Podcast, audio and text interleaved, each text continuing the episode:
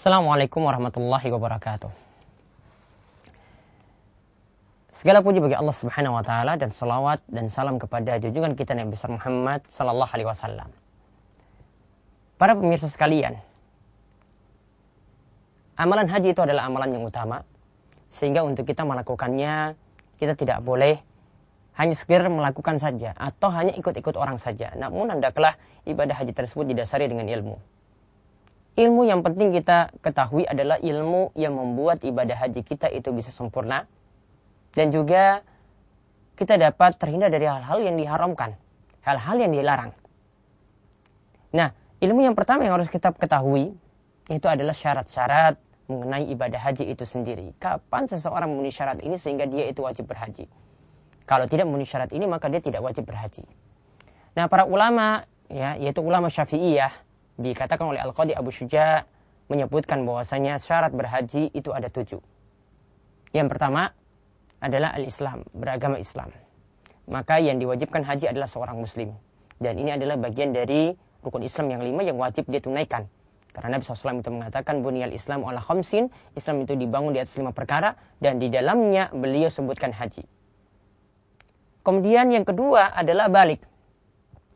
Balik artinya sudah dewasa, jadi orang balik saja yang diwajibkan haji, yang wajib untuk seumur hidupnya sekali.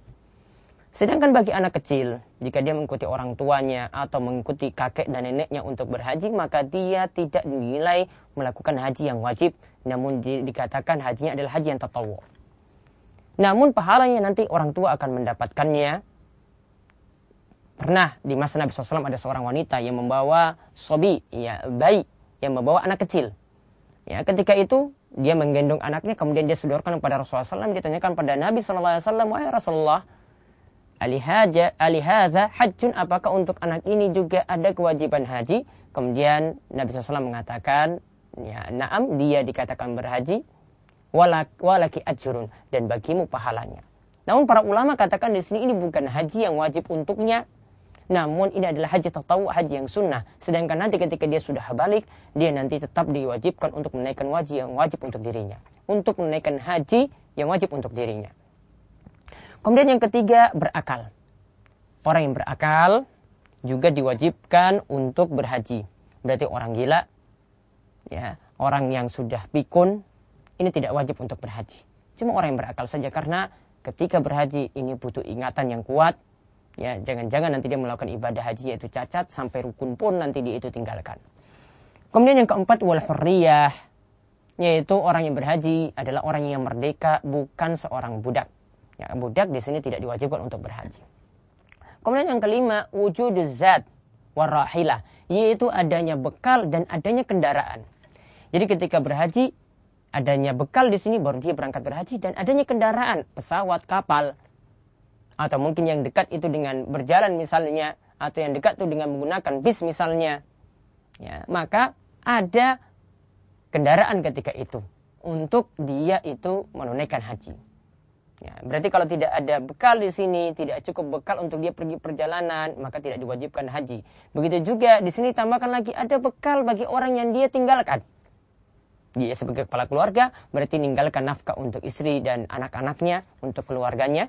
Bukan saja dia terlantarkan begitu saja selama 40 hari misalnya dia pergi berhaji.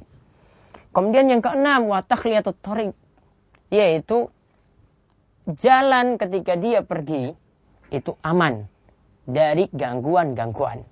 Jadi tidak ada perampok di situ. Maksudnya di sini adalah kalau di situ adalah pada masa-masa waktu-waktu banyak perampok di situ, sehingga kalau orang melewati jalan tersebut pasti tidak penuh rasa aman. Maka ketika itu haji tidak diwajibkan saat itu.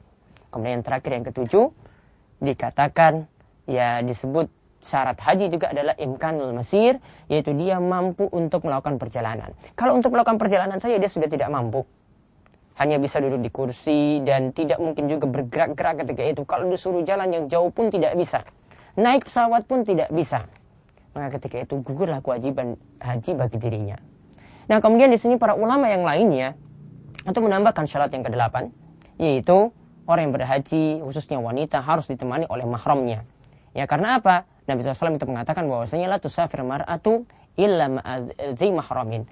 Tidak boleh wanita itu bersafar kecuali jika dia bersama mahramnya. Ada laki-laki suaminya yang menemaninya, ada anaknya yang sudah balik yang menemaninya. Ya, tanpa mahram di sini sah hajinya. Namun apa?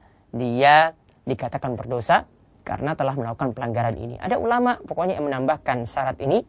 Intinya kalau dia tidak punya mahram, berarti dia tidak punya kewajiban untuk berhaji. Sampai ada mahramnya dulu, baru dia punya kewajiban untuk berhaji. Maka inilah 7 syarat ditambahkan 8 syarat tadi yang kami sebutkan, ditambahkan dengan mahram bagi seorang wanita. Mudah-mudahan ini menjadi ilmu yang bermanfaat bagi orang yang berhaji dan yang punya niatan untuk berhaji. Dan semoga kita pun demikian.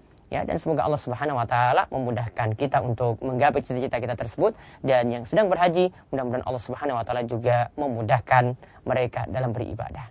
Demikian, wabillahi taufiq wal hidayah. Wassalamualaikum warahmatullahi wabarakatuh.